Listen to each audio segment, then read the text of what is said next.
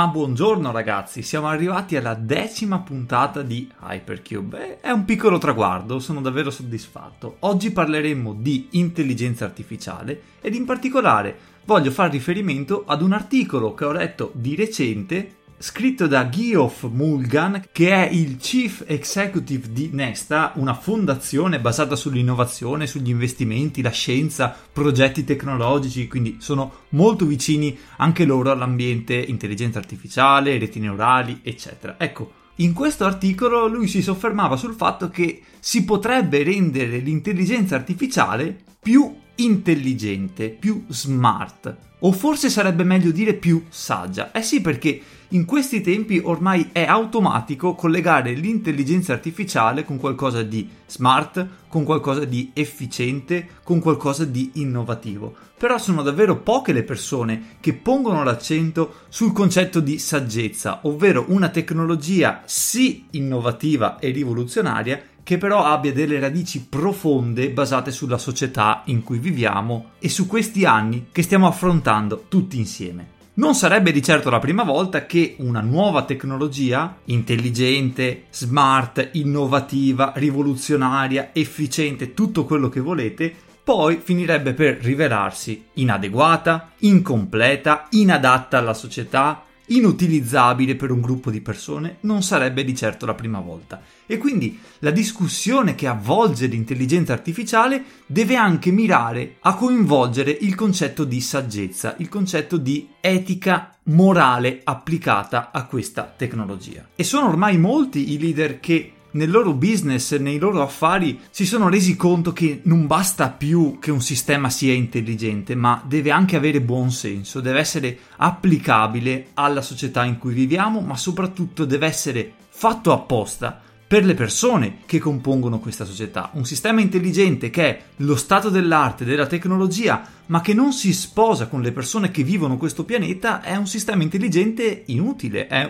un esercizio tecnologico solo per i ricercatori, ma noi vogliamo che l'intelligenza artificiale migliori la vita della società, delle persone, e che possa essere una marcia in più per noi, non solamente un esercizio per poter dire ok, ce l'abbiamo fatta, eh, eh, e poi? Ma il pericolo di sviluppare una tecnologia intelligenza artificiale che sia solamente smart e non molto saggia, che non goda di buon senso, sta nel fatto che l'intelligenza artificiale per definizione è un sistema che dovrà prendere delle decisioni e noi siamo per natura spaventati nel momento in cui qualcuno che conosciamo poco o non conosciamo possa prendere delle decisioni al posto nostro. È legittimo, fa parte dell'istinto di conservazione dell'essere umano, e in questo caso la situazione è ancora più complicata perché l'intelligenza artificiale è un sistema che prenderà delle decisioni per noi che non conosciamo, sviluppato da persone che non conosciamo o aziende che non conosciamo bene come potremmo conoscere in realtà. Un esempio su tutti, classico, è l'algoritmo di YouTube. Sappiamo tutti che l'algoritmo di YouTube ci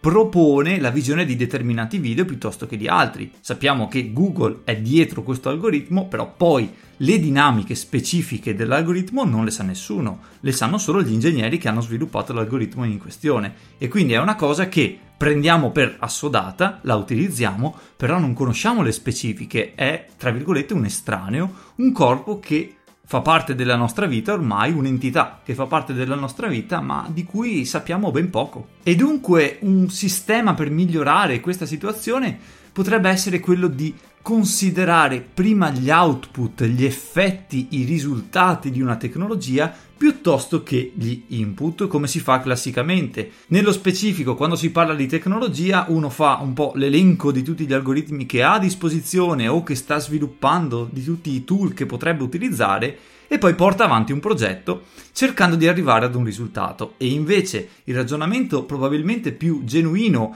e più intelligente in questo momento, in questi anni, è pensare ad un risultato e dire come possiamo ottenerlo in maniera sostenibile, in maniera saggia, in maniera che sia gestibile anche dalle generazioni future e che non sia solamente un esercizio di stile per questi anni. Ecco, questa è la sfida per gli ingegneri di oggi e per gli ingegneri di domani se si parla di intelligenza artificiale. Bisognerà pensare sempre di più all'effetto che una determinata tecnologia porta alla società, all'ambiente, a quello che ci circonda, piuttosto che al profitto, piuttosto che al risultato economico, al risultato politico. Perché? Per il semplice fatto che un sistema decisionale che si renderà autonomo potrebbe anche prendere delle decisioni poco consone alla morale, al buonsenso, e dunque è importante, mentre si sta sviluppando questo sistema, farsi queste domande e non farsele dopo, quando ormai sarà troppo tardi. E in aggiunta a questo, ottimizzare un parametro che è alla base dell'ingegneria. Solitamente un ingegnere ha un compito che è quello di ottimizzare, efficientare, rendere un qualcosa migliore, rendere un qualcosa funzionante. Ecco,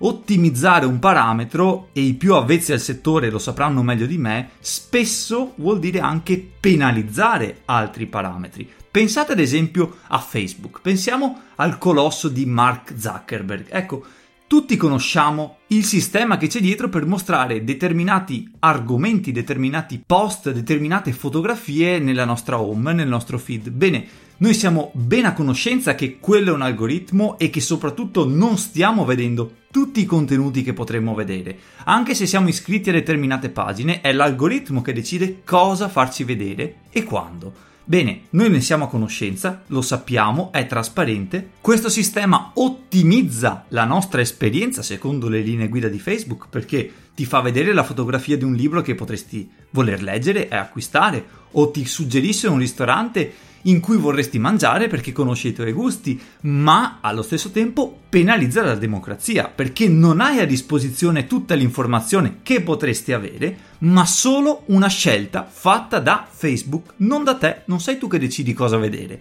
È Facebook che con il suo algoritmo decide cosa potrebbe piacerti, cosa farti vedere in quel determinato momento, e quindi sì, è un'ottimizzazione per te, per la tua esperienza, ma è una penalizzazione per la democrazia. E soprattutto la meritocrazia, magari c'è un ristorante nuovo, innovativo, nella tua zona che magari potrebbe anche piacerti, ma Facebook non te lo fa vedere perché non ha il successo mediatico magari di un altro ristorantino sempre nella zona, e quindi preferisce mostrarti una scelta sicura piuttosto che una scelta nuova che potrebbe non piacerti, preferisce andare sul sicuro piuttosto che sull'incerto. Potremmo fare esempi per tutto il giorno, il significato è questo. E probabilmente in un ambiente del genere la combinazione perfetta è la collaborazione tra uomo e macchina, dove l'uno completa l'altra e viceversa, dove un sistema umano va a compensare le mancanze di un sistema artificiale e viceversa, dove la potenza computazionale di un sistema artificiale va a colmare le enormi lacune dell'essere umano, e quindi un sistema tra virgolette ibrido. E qui, quando parlo di sistema ibrido, a me viene in mente come al solito Harari, che in Homo Deus, un libro fantastico, descrive benissimo questa relazione, quello che potrebbe succedere nelle generazioni future, negli anni futuri, perché non è detto che l'intelligenza artificiale debba per sempre essere intelligenza artificiale, magari un giorno diventerà intelligenza ibrida e si mescolerà con la nostra intelligenza, quella umana, e sono tutti discorsi molto affascinanti. E Harari sa fare il suo mestiere alla perfezione, è davvero uno studioso fantastico, quindi la lettura è consigliata. Ma torniamo a parlare di intelligenza artificiale. Cosa si intende con intelligenza artificiale ancora più intelligente? Quando la collective intelligence, quindi l'unione tra l'intelligenza artificiale e la società in cui viviamo, quindi quando l'intelligenza artificiale partecipa a capire, a migliorare, a sviluppare le dinamiche della nostra società,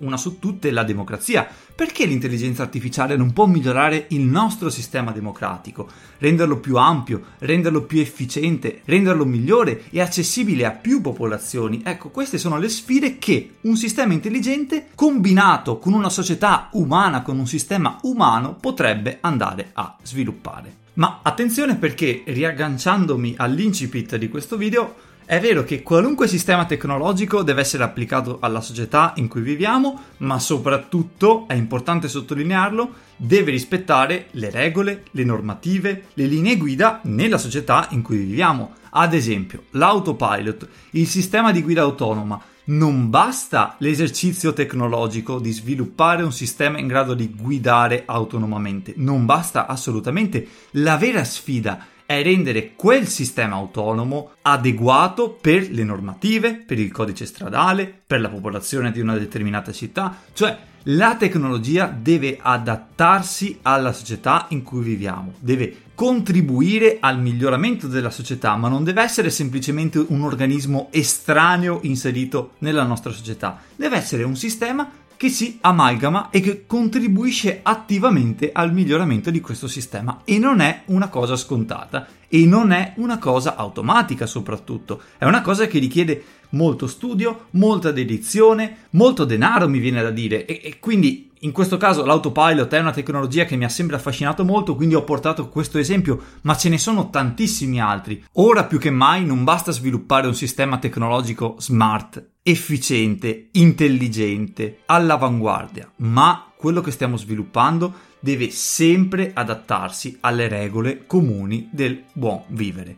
Ma torniamo a parlare di algoritmi, facciamo un altro esempio. Un algoritmo efficiente, ad esempio, di ricerca, come può essere quello di Google quando digitiamo qualcosa eh, nel motore di ricerca e otteniamo dei risultati. Beh, questo perché deve adattarsi alle regole della nostra società? Perché c'è il rischio che determinati risultati vengano nascosti piuttosto che altri, e c'è il rischio che determinate categorie di persone vengano discriminate piuttosto che altre, o che determinati prodotti vengano discriminati piuttosto che altri. Quindi un algoritmo che deve semplicemente, tra virgolette, mostrare dei risultati, a livello di società eh, ha un'importanza rilevante, ha delle responsabilità, e quindi non basta che l'algoritmo sia efficiente, intelligente, sviluppato con le ultime tecniche a disposizione. No, deve essere anche adeguato per il luogo e il tempo in cui viviamo, per le persone che popolano questo pianeta, altrimenti farà sicuramente più danni e che benefici. Oppure un algoritmo che ad esempio deve scegliere determinati candidati per una posizione lavorativa piuttosto che altri. Beh, questo algoritmo sarà sicuramente stato allenato con tanti dati, e, e allenare nel modo giusto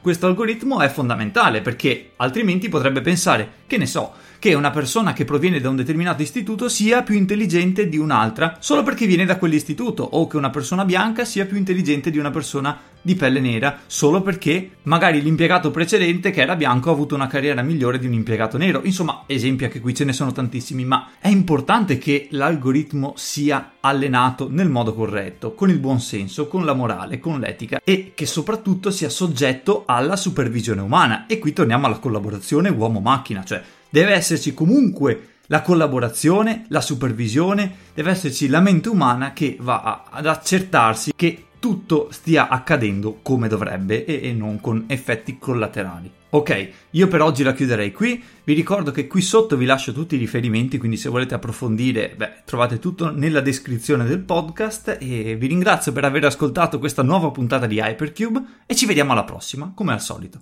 Ciao!